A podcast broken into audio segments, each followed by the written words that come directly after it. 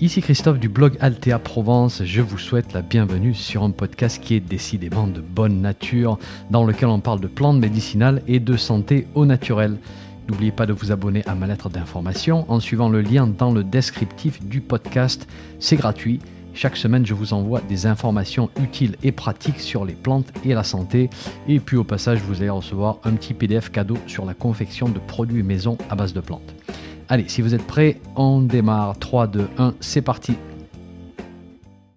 Bonjour, je suis aujourd'hui avec Thomas Échantillac de l'Association française des professionnels de la cueillette et on va parler d'un nouveau guide qui va être qui est disponible dès maintenant. C'est le, le guide, j'ai envie de l'appeler le guide ultime de la cueillette pour le cueilleur professionnel mais aussi pour le cueilleur amateur. Euh, j'ai eu la chance de l'avoir en ma possession. Je l'ai lu de la première page à la dernière page et j'ai été complètement euh, impressionné par le travail titanesque. D'ailleurs, juste avant qu'on commence à enregistrer, Thomas m'a dit est-ce que tu as été euh, surpris par ce que tu as vu dans ce guide? Et en toute franchise, j'ai été vraiment très très surpris par la, profondeur du sujet. Ça m'a ouvert les yeux sur pas mal de choses, y compris le métier de cueilleur professionnel et toute la complexité qui va avec mais aussi le, travail qui est investi dans ce guide. Donc la première question, alors d'abord, bienvenue euh, Merci. dans cette discussion. La première question que j'avais pour toi, Thomas, c'est euh, travail absolument titanesque. Combien de temps, combien de personnes il a fallu pour produire ce guide?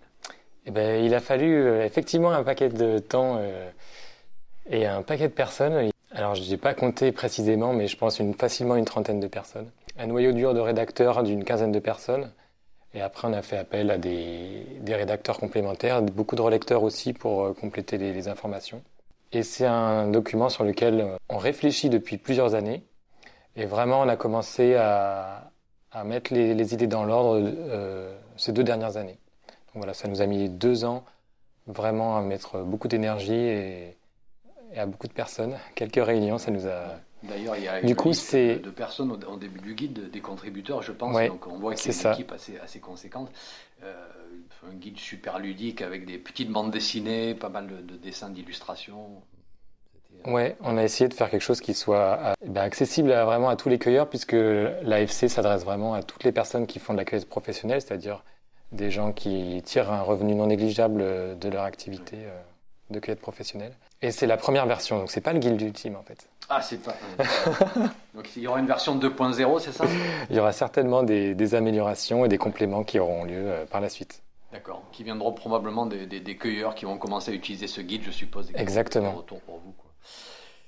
Alors, un des sujets qui est soulevé par ce guide, et euh, c'est vrai qu'on est aujourd'hui euh, dans la, dans la Drôme pour le colloque organisé par l'association BioVallée, donc on, est, on se rassemble ici tous tous les professionnels euh, autour des métiers de l'herboristerie. Et c'est vrai qu'une des grandes discussions, c'est la, préservation de la ressource. Effectivement, dans le guide, vous expliquez cette tension aujourd'hui euh, entre, euh, bah, entre la, demande grandissante, je pense, des, consommateurs de plantes médicinales, entre le besoin d'être profitable, de gagner sa vie, et aussi, bien sûr, toujours pareil, préserver, préserver les ressources.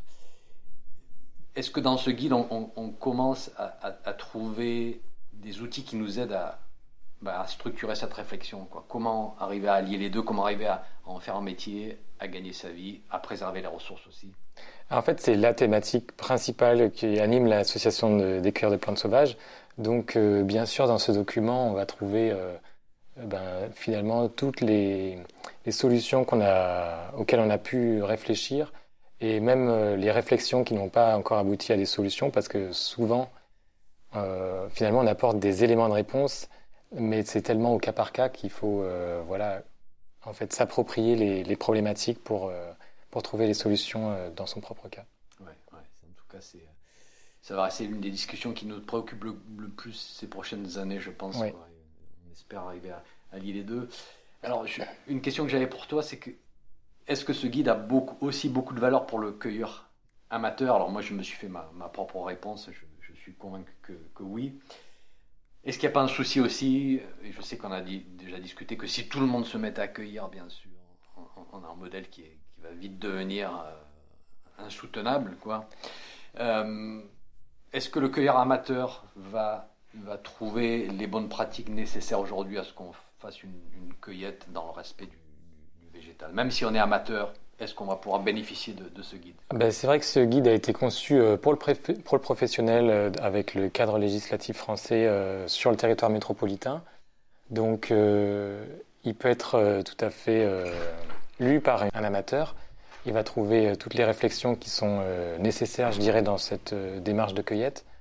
Après, je pense qu'au niveau de l'association, on va se concentrer à faire des documents plus spécifiquement pour les cueilleurs amateurs euh, alors pas qu'ils soient forcément plus allégés, mais qui peut-être se posent d'autres questions et qui seront complémentaires. D'accord, d'accord. Donc euh, on va dire que ce, guide, c'est le, départ d'une initiative de, l'association qui va par la suite produire beaucoup plus de ressources, d'accord. Quelque chose qui m'a vraiment impressionné, c'est quelque chose que je n'avais jamais réalisé, c'est le, travail que le cueilleur va faire sur un site de cueillette particulier. Donc vous vous organisez, bien sûr, ça va paraître logique, par site. C'est-à-dire qu'un cueilleur s'occuper de plusieurs sites et il faut vraiment utiliser ce terme de, s'occuper ou même de, gérer. Donc il y a, ce sentiment de, s'investir vraiment dans un site, de le suivre au fil du temps, de voir comment il évolue et de le préserver. Euh, est-ce que tu peux nous, parler un petit peu plus de cette relation entre le, cueilleur et son site? Parce que j'ai trouvé ça assez, fascinant. ben en fait, c'est une des clés de la gestion de la ressource. C'est-à-dire que quand on, euh, quand on va fréquenter un site pour aller cueillir dessus, eh ben, on n'est pas les seuls à intervenir en fait. Euh, c'est pas comme dans un jardin où on va entretenir euh, du 1er janvier au 31 décembre. Là, on intervient euh, peut-être une fois ou deux fois dans l'année. Et en fait, bah, si on fait juste ça, on, risque de perdre cette relation qui, existe, même si elle est, selon le cueilleur, selon le site, elle peut être plus ou moins intense. Ce qu'on peut voir, c'est qu'un un site de cueillette, en fait, c'est quelque chose de, vivant, qui évolue au fil du temps.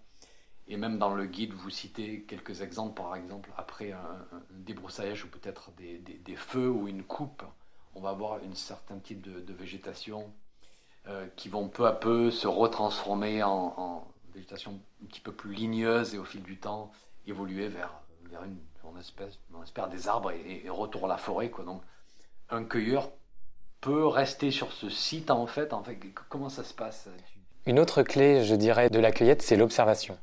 L'observation, elle nous permet de comprendre où est-ce qu'on intervient et elle se fait à différents niveaux.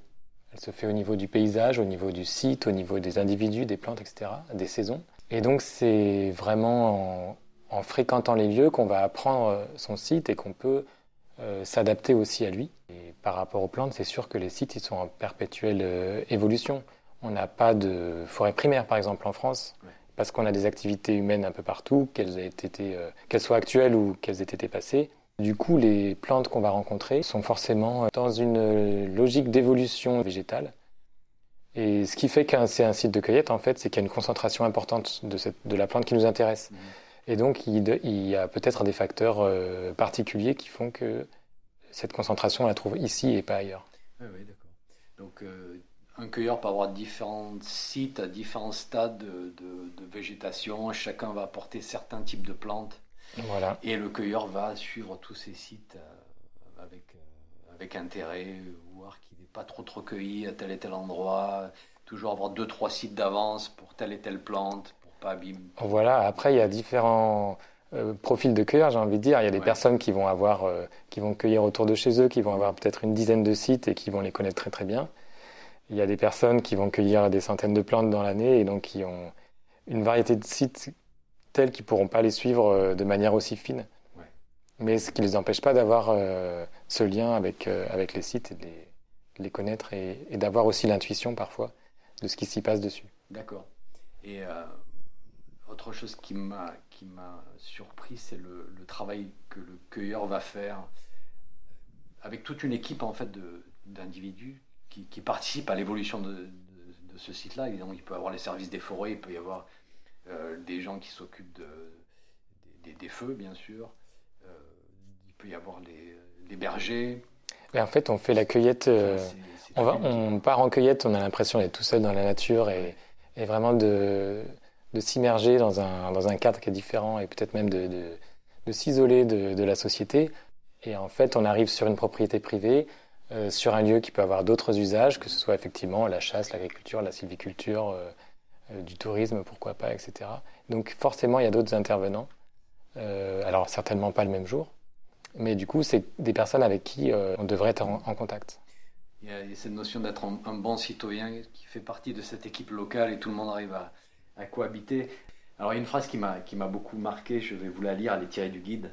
Sur son territoire, le cueilleur connaît les milieux, les propriétaires, les voisins, les agriculteurs, les forestiers, les autres cueilleurs, parce qu'on peut être plusieurs cueilleurs sur le même site de cueillette, les anciens qui connaissent un petit peu l'historique, les plans des, vieux bâtiments peut-être, enfin tout, ce tissu local. Donc le cueilleur est connecté à toute cette équipe-là et a cette notion, je suppose, d'être un bon citoyen du site et de coopérer avec tous ces gens-là. Et d'être intégré dans le paysage local, hein, tout à et fait. Et d'être intégré dans le paysage local. Donc euh, c'est à une époque, je pense, où on, prend un petit peu le, retour au, contact humain et à, un petit groupe local de, gens qui se connaissent tous. C'est quand même une image assez chouette que vous véhiculez dans dans le guide.